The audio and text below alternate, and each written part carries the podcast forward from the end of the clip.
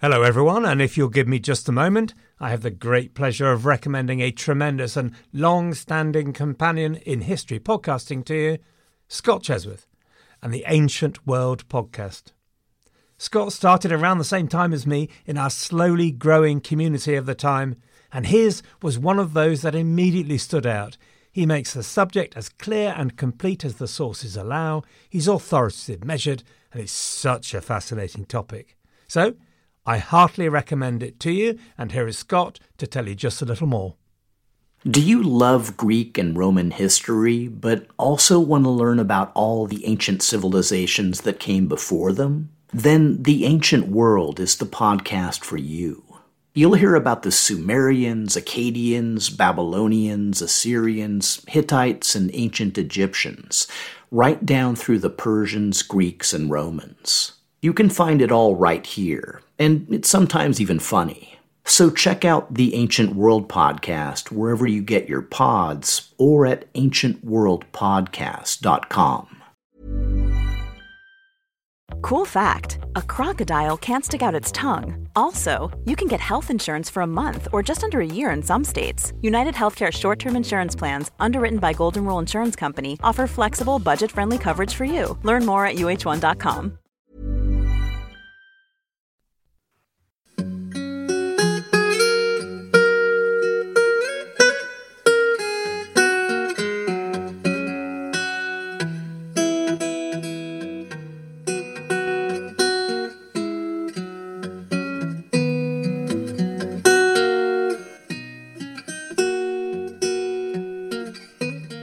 Hello everyone, and welcome to the History of England, episode 338, Book of Books.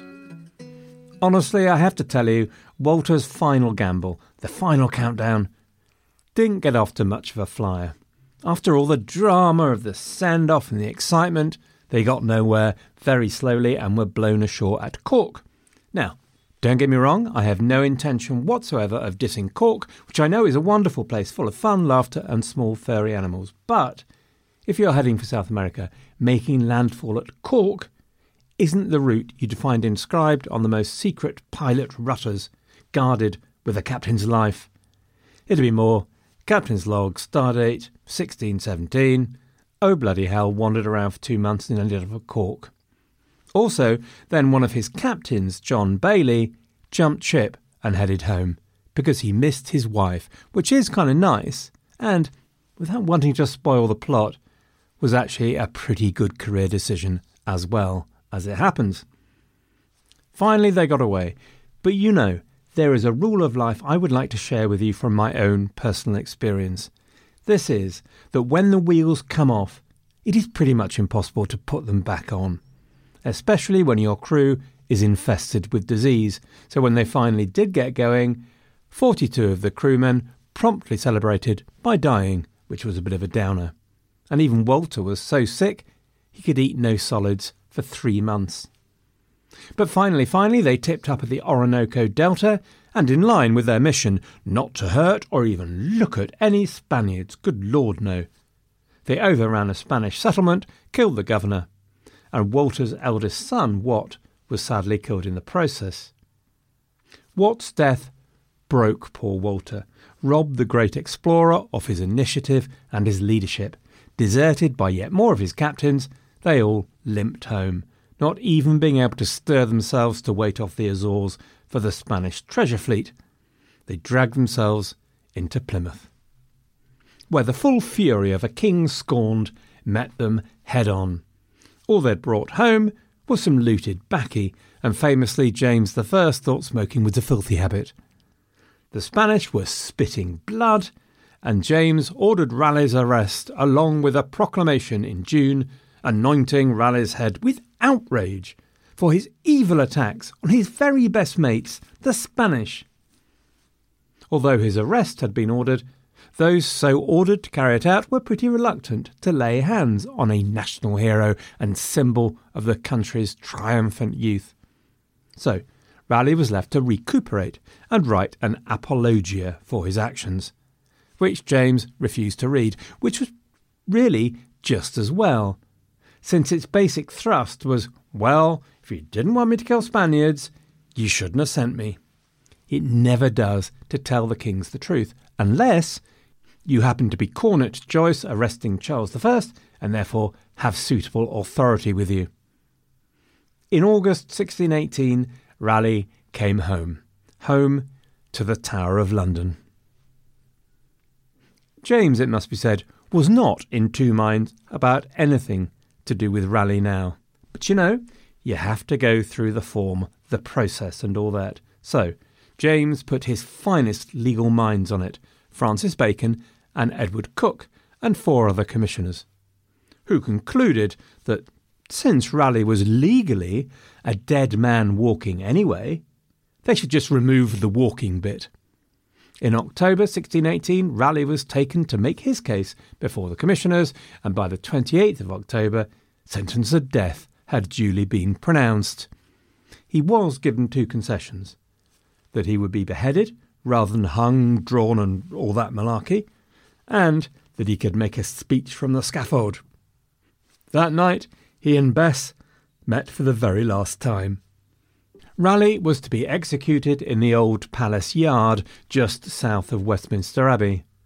The day was cunningly chosen to be on the day of the Lord Mayor's pageant, to distract the crowd and stop them coming. The crowds, however, were not so easily distracted, and the place was absolutely rammed. Raleigh had to be shoved forcibly through the crowds to get to the gallows. The Dean of Westminster, meanwhile, had been rather put out by just how cheerful Raleigh was at breakfast as he smoked his beloved morning pipe. Raleigh knew how to die well. He'd written a final poem before he came out into the palace yard, which I shall read for you here.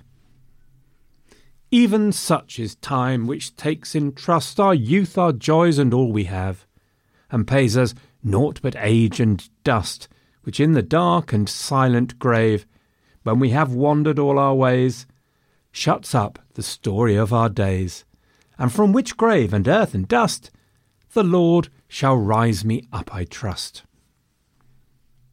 Raleigh spoke on the scaffold for 25 minutes, refuting the accusations against him in some detail. He then did the traditional thing of agreeing that he obviously deserved to die and all that, and offered up a prayer before saying to the crowd, roguishly, I should think, I have a long journey to make, therefore, I must leave you.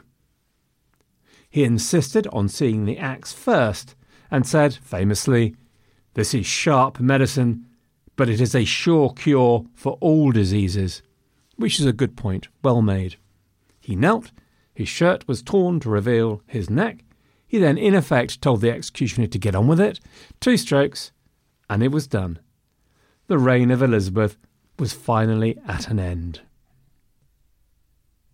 The fallout was quite interesting. The Spanish ambassador, not Gondomar for a while, wrote home with admiration for the way that Raleigh had died and related that there'd been a great commotion and much upset. Raleigh was buried as close as possible to where he'd been killed, at St Margaret's Church just across the road, to avoid any processions, demonstrations of grief and popular acclaim and all that sort of thing. Popular acclaim is so vulgar. And then James had Francis Bacon produce a tract justifying the death. James, more than any preceding monarch, understood the importance of owning the message in print. Obviously, Elizabeth was a master at visual messaging. James used the new media. You couldn't imagine Edward I giving a tinker's curse about managing the message. Once again, public opinion was now beginning to matter. Edward I would probably have been right to so not bother, though. After all, it didn't work for James in this occasion. Raleigh's biographer notes that Raleigh was remembered as a national hero, despite dying without more than a few beans to rub together and never having achieved the high political influence that he craved himself. But his name was going to be an inspiration in the civil wars against royal oppression. Raleigh captured the imagination. It's Raleigh's carelessness with cloaks and puddles we remember. Raleigh the explorer, Raleigh and his daring do, Raleigh the Renaissance man. Whereas I had to work very hard, I suspect, to make anyone realise that Robert Cecil was a talented and successful national leader and administrator, to which I suspect you might have thought, whatevs. Anyway, that's Walter. Sorry, I didn't really do him justice. Bess Raleigh, meanwhile, managed to recover many of the assets of the expedition and lived to the ripe old age of 82, dying in 1647 in pretty good comfort. I think there is a story there in Bess Raleigh, nobody's fool. Now then, I think we should turn away from the tragic story of Walt and go instead to the northern parts, to Scotland, in the company of our king. When he ascended to the crown of England, the Scottish people were much concerned that they would become just a province to their ancient line of kings. Of this concern, Jimmy sought to soothe them, talking about their most perfect religion, and that anyway he'd come back every 3 years, so they would not become strangers. In this he might well have been sincere at the time, but did not manage to live up to his promises. I fear 'twas ever thus, with even the best of our political leaders, the best laid plans and all that. Still, nonetheless, James was able to be smug. Never an attractive characteristic, but let's put that to one side for the moment. Smug, that he was able to rule Scotland with great ease from a distance, by the stroke of a pen, as he put it. Interestingly, in 1626, the Earl of Mar would put a slightly different spin on this claim when talking to James's son Charles on the occasion of his accession to the throne. The Earl of Mar, in fact, remarked that 100 times your worthy father has sent down directions which we have stayed, and he has given thanks for it when we have informed him of the truth. From which he might take the view that the main skill of a leader is in choosing the right people around him, and the best skill of the led is to know which orders to follow and which to quietly file. James's Scottish Privy Council, led by the Earl of Dunbar and the Earl of Dunfermline, had ignored the potty ideas and only gone ahead with the art of the possible. So, to a degree, the distance had done both parties some good. Still, credit must also go to James. As you remember, the potential for conflict in Scotland was ever present. The more radical Protestants, led by the likes of Andrew Melville, were very much against the idea of the king having authority over the kirk. Melville talked of 2 kingdoms, God's kingdom and the king's kingdom, and the king's kingdom was the lesser of the two.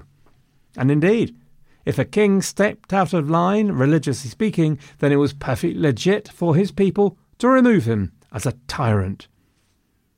Bishops, then. Let's talk about bishops. Because bishops, as an instrument, as it was seen, of royal power, were not popular to the likes of Melville and the radical Presbyterians. Melville eventually was banished for his pains, for all his debate, but the debate was still a live one, and needed careful handling.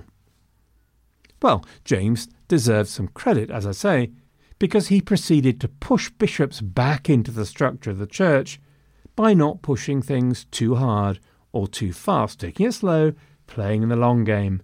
And it worked. By 1611, the bishops had all been reappointed to the church. They were fully involved in secular affairs as well as church business, just as they always had been before. Sitting on the Privy Council, for example, which probably, almost certainly, brought Melville out in spots as he carried out his assignment assessments as Professor of Theology in Sedan, France, for a small fee of X percentage of NAFL per assessment. I am reflecting some family outrage at the pitiable fees given to PhD students for marking assessments, which surely doesn't figure as politics, does it? Now look, you are probably wondering, possibly impatiently, why am I noodling on about Scottish bishops rather than moving on to the British Civil Wars, for which you are all waiting impatiently? Well, I might remind you that everything kicks off with something called the Bishops' Wars. So, you know, ha, touche, and all that sort of thing. I am preparing the ground. Anyway, in 1617, James decided that he must go north to his homeland once more. Scotland was always close to his heart, and he worried that his relationships with the great lords was getting out of date, and he hardly knew anyone well anymore. And James knew that in Scotland, even more than in England, the regional power of the nobility was absolutely paramount, and his royal role as arbiter between factions amongst the nobility had always been critical to the effective running of the Scottish kingdom. Now, the prospect of the king leaving court had his English courtiers running around in a right old panic. On one occasion, Buckingham and the other courtiers ambushed the king in his bedchamber and tried to talk him out of it. "Please don't go, king. You might be killed. Please don't go, king. There might be infighting back here. We can't do without you. You might never come back and stay in Scotland." On being told by James not to be ridiculous boobies, they went for the full theatrical effect, and they all knelt round his bed, pleading for him not to go. Did they have no pride? But James had plans, and so, like the tiger who came to tea, he went, after raising a bag of cash to make sure he could enjoy the journey to its full. The Scottish Privy Council had also made extravagant and detailed preparations for his visit, and it was all something of a triumph, though it cost a king's ransom. James did what he did best. He met his lords, he hunted, he hung out with all at court, spread the love, press the flesh. And he presided over a synod of the Kirk. And this is what we have come to see, you and I. Because James seems to have had a bit of a change of heart with his previous softly approach. It is important to remember that the Scots considered their Kirk infinitely superior to the Church of England, because it was closer to the model proposed by Calvin. So passions were high, and you've already heard that if there's anyone who could make the English look like Catholic-loving backsliders who secretly loved the Pope, then it was the Scots. But now James proposed 5 changes to the synod. These were that only bishops were to carry out confirmations, that there would be private baptisms and communion for the sick, and then the 5 greatest pre-Reformation festivals were re-established: Christmas, Good Friday, Easter, Ascension and Whit Sunday. So now we know where Cromwell got the idea of cancelling Christmas from. Only kidding. As you all know, of course, Cromwell didn't cancel Christmas. Even more contentiously, though, everyone must receive communion while kneeling. Now that doesn't sound that explosive compared to, say, thermonuclear war, but it was the theological equivalent in Scotland to thermonuclear war, because kneeling implied an acceptance of transubstantiation. And that, my friend, is a deeply Catholic concept. Well, the synod were shocked by James' suggestion. There was widespread chin-wobbling. I mean, they didn't like to diss the opinions of their Stuart monarchs, obviously, but for many of them, the compromise, the lover of the middle way, had just become closet Catholic as far as radical Presbyterians were concerned. James would be suggesting tea with the Pope before you could say mitre. They sought to fight him off, these 5 acts, but James forced them through, and he forced the bishops to push them through at a general assembly at Perth in 1618, once he'd gone back to England. And so, the Articles of Perth were born, and the Articles of Perth would return to haunt the Stuarts. Remember that name, 5 Articles of Perth. Now, the bishops that were left behind knew they were handling dynamite and were suitably careful with the material, tried to defuse the situation by not enforcing the 5 acts very rigorously. But James would get increasingly impatient with them, and in 1621 he forced them through a parliament which was once more unusually fiercely fought by MPs where there was normally no debate. The problem was that James was rather liking the English church with its bishops and, being governor of the church suited him down to the ground. Religious divergence between England and Scotland was actually growing, which is something of a drawback when you have 3 kingdoms and you want them all to be pretty much the same and part of a new Britain. From north of the border, it looked as though their king was going native, And then James was about to embark on a foreign policy that would annoy the English almost as much as the Scots with its Spain-friendly flavour. For the first time then, the Kirk was in the grip of real lay resistance to royal authority, not just resistance by a group of radical ministers led by the likes of Melville. The middle ground of ministers normally relaxed about royal authority. It was traditional, after all. Now began to shift in their attitude. It was now James, rather than Melville, who seemed to be taking an extreme viewpoint. Many congregations now voted with their feet. Nonconformism grew strongly as congregations left the Kirk and established their own conventicles. This was very strange and very unusual for a church which prided itself and was incredibly successful at establishing its national uniformity. Very strange to it, and very wrong. Culture wars, ladies and gentlemen, this is Culture War. A lot can happen in 3 years, like a chatbot may be your new best friend. But what won't change? Needing health insurance. United Healthcare Tri-Term Medical Plans, underwritten by Golden Rule Insurance Company, offer flexible, budget-friendly coverage that lasts nearly 3 years in some states. Learn more at uh1.com.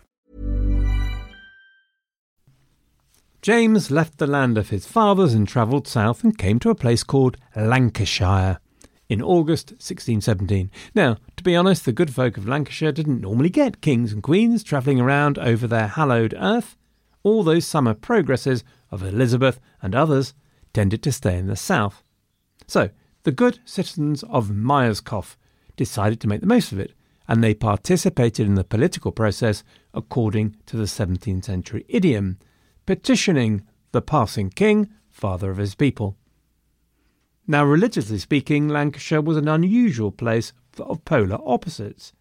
It had a strong remaining Catholic presence, but also a strong Puritan streak, and the JPs seemed to have been of the latter Puritan persuasion. And do you know what? They were sick of all the messing about that happened on Sundays, which was, after all, the Lord's Day. And if the Lord had wanted everyone bull-baiting or dancing or playing bowls, surely he'd have put it into at least one of the commandments. So, the previous August 1616, the exasperated JPs had issued a series of orders at the Lancashire Assize Courts designed to compel Sunday observance. One of the things they were specific about was that there be no piping, dancing, bowling, bear or bull baiting, or any other profanation upon any Sabbath day in any part of the day, or upon any festival day in times of divine services. Well, that's a bum rap, and make no mistake. Hence, in 1617, the petition to the king by the people of Lancashire objecting to said ruling. After all, with one day off a week, the good people didn't get much of an opportunity for a bit of a hoolie, if that's the right word, for bowling. They were fortunate to hit a royal nerve. Just as James was proving to be less enthusiastic about strict Calvinism in Scotland, so he was increasingly suspicious of Puritans. It was pretty clear in his mind that the Pope was the enemy abroad, but the Puritans, with their two kingdoms stuff and their insistence that the church did not go far enough, they were the enemy within. James was very probably unduly suspicious of the danger they presented. Actually, the vast majority of Puritans were not separatists. The Mayflower bunch would be unusual in that respect. But, every so often there was a separatist who put the wind up James. There was one, just for example, called John Trask, a Somerset man and priest who from 1614 began to develop a secret Judaical religious community, with theories that looked increasingly nutty to James's eye, and certainly looked nutty to the Church of England. It has to be said that one of the most important things to remember, if you also form a secret separatist community, is don't write a ranty tract about it to the king. At first, actually, Trask rather tickled James. Oddly enough, the fact that he wouldn't eat black pudding struck the royal funny bone. One courtier wrote home that the news of this made His Majesty exceeding merry on Sunday at dinner, and were almost the sole subject of his discourse. Well, the hilarity didn't last long. Not only was Trask a separatist, but his ideas seemed to be spreading. Trask was therefore dealt with in the early modern manner. He was sentenced to be degraded, fined, whipped, pilloried, branded, had his ears nailed to the pillory, and to be jailed at the king's pleasure, which was, in this case, until 1620. And then, it has to be said, Trask kept cheerfully treading the path of heresy. The point about Trask for James was, apart from his outrage at the anti-black puddingism, separatism from the national church meant separating from the royal supremacy, and that would never do. And Puritans, to James's mind, were all potential separatists. So, back to Lancashire and the petition. On the one hand, James was rather sympathetic to the sports thing, in again a rather empathetic way. After all, as we said, most people only got Sunday off work. When else were they meant to live a little? Maybe it's this that had encouraged James to reintroduce the pre-Reformation festivals into Scotland. As far as he was concerned, banning all this fun was counterproductive, and likely only to drive recusants back into the arms of the Catholic Church, who were noted for fresh air and fun, a bit like Blackpool. But what really got James's goat was the fact that those JPs had decided it was in their gift to change the laws of the land, and that was arrogating royal powers where they should not be arrogated.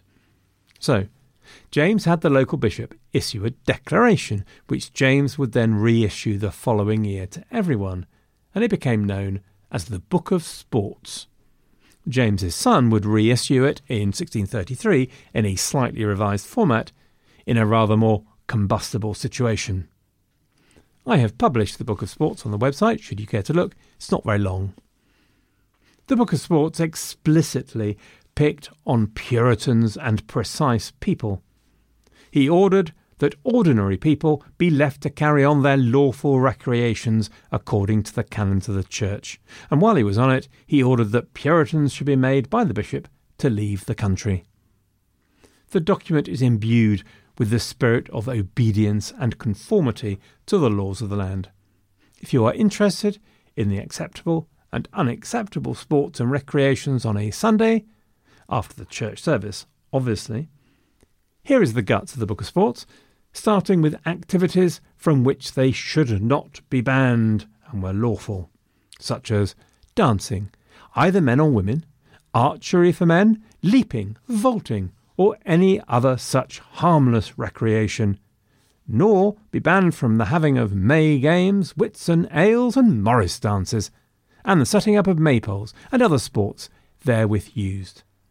So, as the same be had into due and convenient time, without impediment or neglect of divine service, and that women shall have leave to carry rushes to the church for the decorating of it, according to their old custom.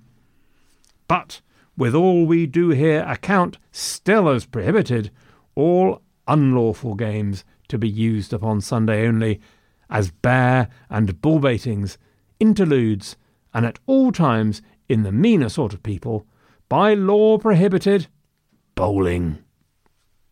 An interlude, incidentally, was a sort of bit of drama or mimicry designed to be mocking or funny during a break in a stage show. Obviously, far too much potential for ribald fun. And obviously bowling was the work of the devil, still is, to be honest. Now, the Book of Sports caused controversy in Jacobean England. It rather encouraged the Stop the Puritans from Taking Over brigade and emboldened them to take them on. So, there is a village called Lee Marston, where local Puritans and godly had been trying to have something of a crackdown on the ungodly. After the Book of Sports appeared, the opposition planned a comeback. So, there we are, us godly people, in the church, preparing to do our thing. A bunch of parishioners came in, wearing the most ungodly garb, fool's motley and coats.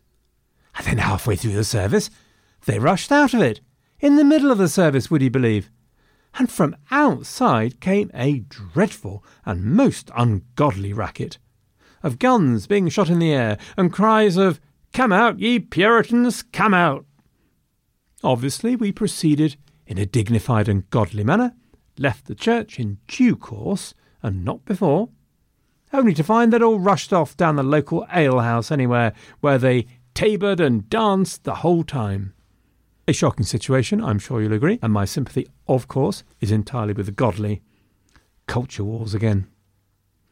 Puritans complained furiously to anyone who would listen. JPs, bishops, church wardens, overseers of the poor. So much so that George Abbot, the Archbishop of Canterbury, persuaded the king not to insist that the Book of Sports be read out in every church. And by and large, most bishops didn't try to enforce it, knowing that it would be trouble. And in James's England anyway, as we have heard, the various wings of the church, from Puritans at one end and Arminians at the other, were quite nicely balanced in authority, neither of them having the upper hand. And so James had achieved a workable balance, though to describe it as harmony would be pushing it. Nonetheless, he had the confidence, intelligence and good political sense to know when to push, when to hold back. With such skills, maybe the tensions could have been forever managed and the separatists kept to the margins, like the Plymouth settlers. But should a monarch come to the throne without those skills, there could be trouble ahead. Nudge, nudge, wink, and I say again, wink. OK, I set to myself one more thing to do in this episode, which is to set right a deep, deep wrong. I've got to follow up on one of the lasting achievements of Jacobean England, the Authorised Version of the Bible, or the KJV, the King James Version. Since my childhood was peppered with quotes from this text, this is most remiss of me. I'm still not sure of the relevance of Esau's hairiness. Anyway, I remember that we got as far as talking about the Hampton Court Conference way back in 1604, and that a Puritan, a man called John Reynolds, made a plea to James that he should consider commissioning a new English version of the Bible. Now that was brave of Reynolds, because as it happens, James had given the Puritans a bit of a hammering, as James was wont to do. However, Reynolds was an impressive scholar, a moderate Puritan, with a keen understanding and some respect for Catholicism, a man described as a living library. So, a reasonable man to make the pitch. But the main reason he came away with a win, to offset the pain a little, was that he struck a nerve. James also wanted such a thing and was pleased to be asked. "I profess I never yet see a Bible translated well into English," he said, at which point William Tyndale was gesticulating furiously from the pearly gates and demanding to be sent back for just one day to give this bloke a piece of his mind. Still, there was a quite secular reason why James wanted a new Bible. The most popular Bible at the time was not Coverdale's, or the one that Henry VIII had placed in every church, the Great Bible. It was the Geneva Bible. The Geneva Bible had been produced in Geneva, as it happens, but by a group of English Puritans during the Marian persecution, and it relied heavily on Tyndale's translations. It would itself remain very popular amongst Puritans, and being produced by 1560, it was the Bible William Shakespeare had by his elbow very probably, and that John Knox brandished at Mary Queen of Scots, and at a lot of other people. One feels John Knox was something of a professional brandisher. After the King James Version came out, many of a puritanical persuasion would still use the Geneva version. Ollie Crom, for example, when he wasn't cancelling Christmas, John Donne. The main reason, though, for its popularity was its availability. Unlike the Great Bible, it was mechanically produced and available for use, rather than being chained in the church, as was the official Bible of the Church of England. That wasn't why James disliked it, though. What he didn't like about the Geneva Bible was all the annotations the Puritan translators had added in the margins. Way, way too gobby as far as James was concerned, practically advocating revolution as far as he could see, i.e.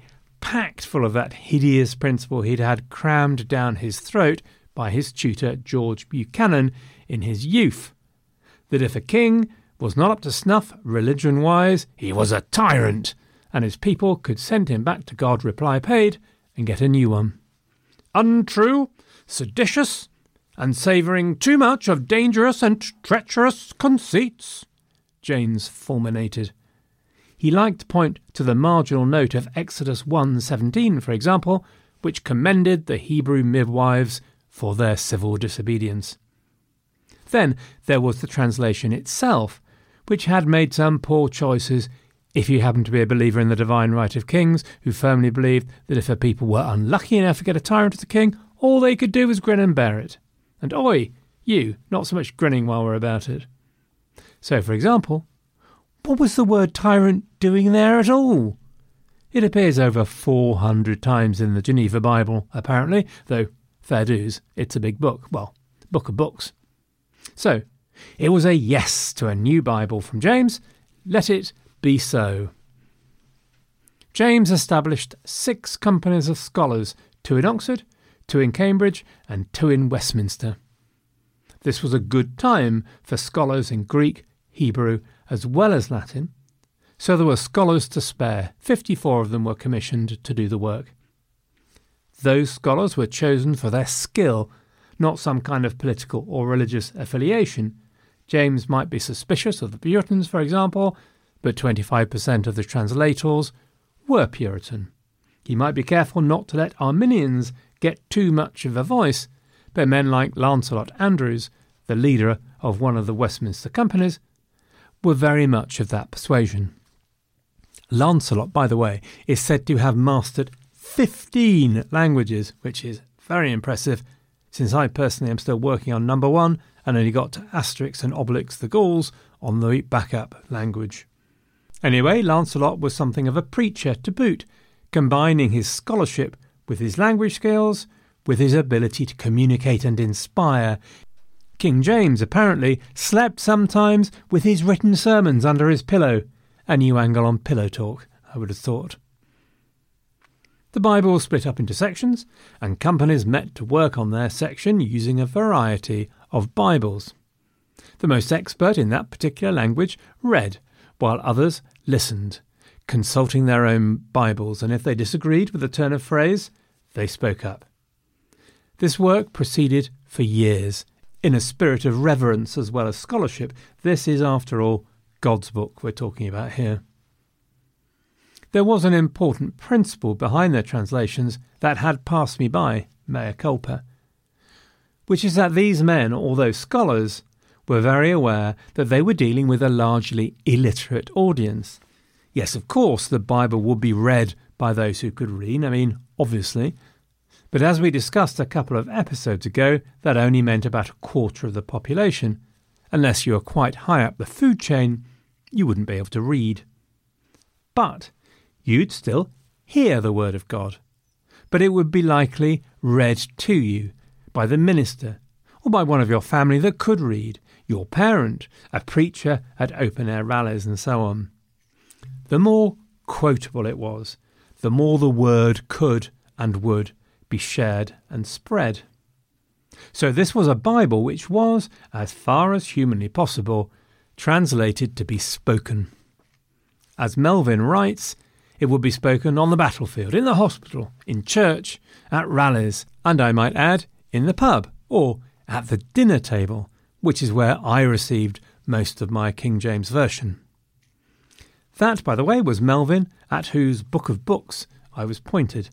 I do love Melvin. He's a dyed-in-the-wool Anglican, and the church will lose a powerful advocate when he's gone, and the old lady really needs some passion. And as for Tyndale, well, when Melville goes to the pearly gates, I could be wrong, but I think he'll be looking out for William first, I would guess. Anyway, someone also said they'd done a podcast on the making of the King James Version, a member of our parish. I went to look for it, couldn't find it, and then, goldfish-like, it slipped from my mind. So, please, if you are listening out there, make yourself known to me. I'm always keen to promote the podcasts of our parishioners. Anyway, where were we? Oh yes, the Word of God. That's the one, silly me. Lancelot Andrewes and the Westminster Company worked away in the Jerusalem chamber of what had been the abbot's house at Westminster Abbey, and that's a thought in itself. A room steeped in history and momentous events.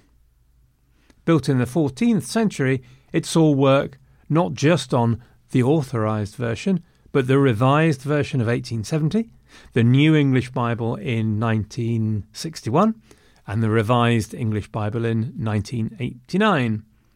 In the winter of 1643, the Westminster Assembly of Divines met there, and the coffins of many famous people have lain there before their funerals, including a nice line in 18th century dramatists like Joseph Addison and William Congreve, plus a polymath by the name of Isaac Newton. Interestingly, I figured James would maybe have worked in IT had he been around, because he was something of a fan of a good detailed user specification, and James and Salisbury, who were still alive at that point of course, produced a list of rules for the translators. As part of those rules, they tried to ensure that the language used was slightly archaic, even for 1609. Verily and it came to pass are examples of this. By so doing, they gave the Bible a ready-made feeling of antiquity, and thereby authority, or otherworldliness, if you like. And if this is so, it does seem a clever tactic. I don't want you to think I'm some old fogey, anything other than a young, thrusting and dynamic sort of podcaster, but there was something that got lost when the King James Version stopped being used in church, don't you think? Even though the language was extraordinarily out of date by then. There was something reassuring about the old words, and deeply connective, if that isn't too ugly a word. It was obvious to you that you were treading in the same tracks as countless generations before you, and to a young fogey like me, that mattered. Just to give you an idea of my personal old fartiness credentials, when I were a lad, the version of the Lord's Prayer I was taught had the words, "And forgive them that trespass against us." Of course, for ages people had been using, proper English as it's called, those who rather than them that. And no one's trespassing anymore, by the way, they're sinning now. Which is probably because the bloody government is trying to criminalise trespass, but that is politics, isn't it? So I ban myself, I am banned. Anyway, my point is that some people like the weight that comes with the tradition, the traditional language. Anyway, in 1609, the company's work was done, and a general committee of revision met to work through it all. Then it was presented to the king, and then off to the printers. By 1611 it was printed. In point of fact, it was never actually officially authorised, though it was appointed by the king to read in churches. Official authorisation would have required Parliament, and James was not keen on Parliament. Printing didn't go that well, as it happens.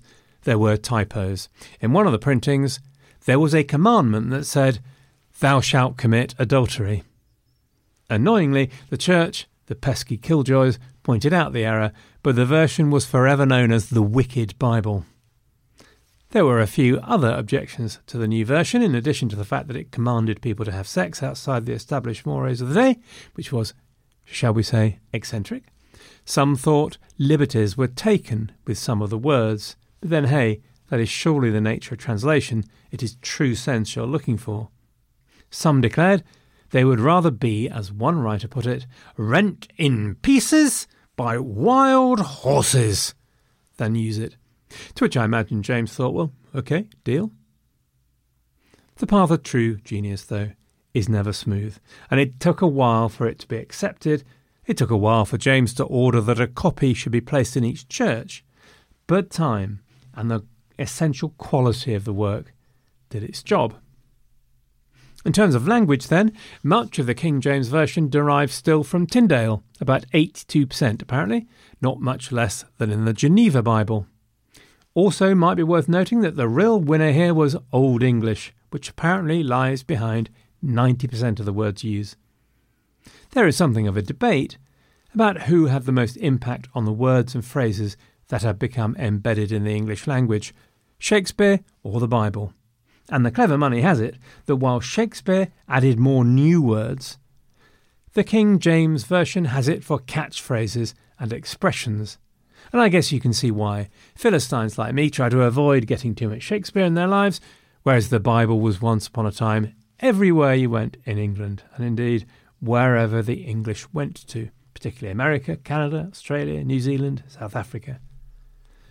In talking about the Bible, I'm always rather conscious, actually, that the real artists, I suppose, were the original writers of the Hebrew and Greek, but nonetheless, it was the rendering into English that made it memorable to all of us, and the expressions like, I don't know, fall flat on your face, or under the sun, or pride goes before a fall, I assume, could have been rendered far less memorably.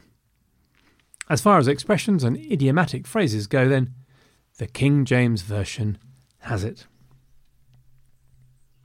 The King James Version became ubiquitous, the most common book in households by far, and the magic of its language not only inspired, but formed an important step in beginning to standardise English, at least in its writing, and anyone who's seen 16th century texts knows that the spelling there would most definitely get you a detention, even in the most liberal school in the country. But now, there was a standard text that a large and constantly growing number of people would love, cherish and share, a shared language of expressions by which to foster the coherence of the church. Right, that is pretty much it for the week. Once again, I aimed for 4,000 words, ended up at 6.5. I have verbal diarrhoea. However, I must warble some more, because I have some news, gentle listener. I have news of a quiz just for you. I am aware that King Jimmy lies between two of our favourite things, not brown paper parcels and kittens tied up with string, but between Elizabeth and the Civil Wars. And so Jimmy gets ignored, despised and rejected, a man of sorrow and acquainted with grief. So I thought I would help you remember James's reign by delivering unto you a quiz on the reign. It is on the website, thehistoryofengland.co.uk, and it is free and available to all. I should point out that it is not expected to be fun. Presumably when you were young, people tried to convince you that learning can be fun, mainly people in school. I assume that you knew full well that while shouting, footy, running around like a blow-assed fly were all fun, learning was a pain in the bum. So this quiz is here to help you remember things about Jimmy's reign. And since it's about learning, it is therefore something of a drag. But I hope you enjoy it nonetheless. And I would dearly love to hear how you get on. So hi thee to thehistoryofengland.co.uk and try to have fun. That is definitively it now. Thank you very much for listening, everyone. Enjoy the quiz. Good luck and have a fun fortnight until I return to try and spoil it all for you.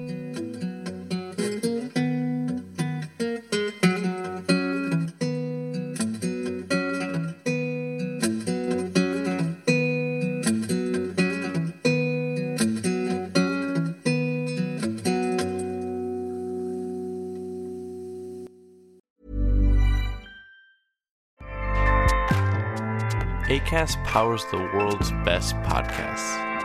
Here's a show that we recommend. The Real Housewives is a guilty pleasure for most. But if you're looking to not feel guilty about that pleasure, tune in to Everything Iconic with me, Danny Pellegrino, where I break down all the messy moments and behind-the-scenes antics of Bravo's popular franchise. And on Everything Iconic, I also interview celebrity guests like Kelly Ripa, Keke Palmer, Drew Barrymore, Cameron Diaz, and more about their guilty pleasures, their past work, and so much more. So if you're pop culture obsessed and find yourself watching way too much reality TV like me, tune in to Everything Iconic with Danny Pellegrino, wherever you listen to podcasts. Acast helps creators launch, grow, and monetize their podcasts everywhere. Acast.com.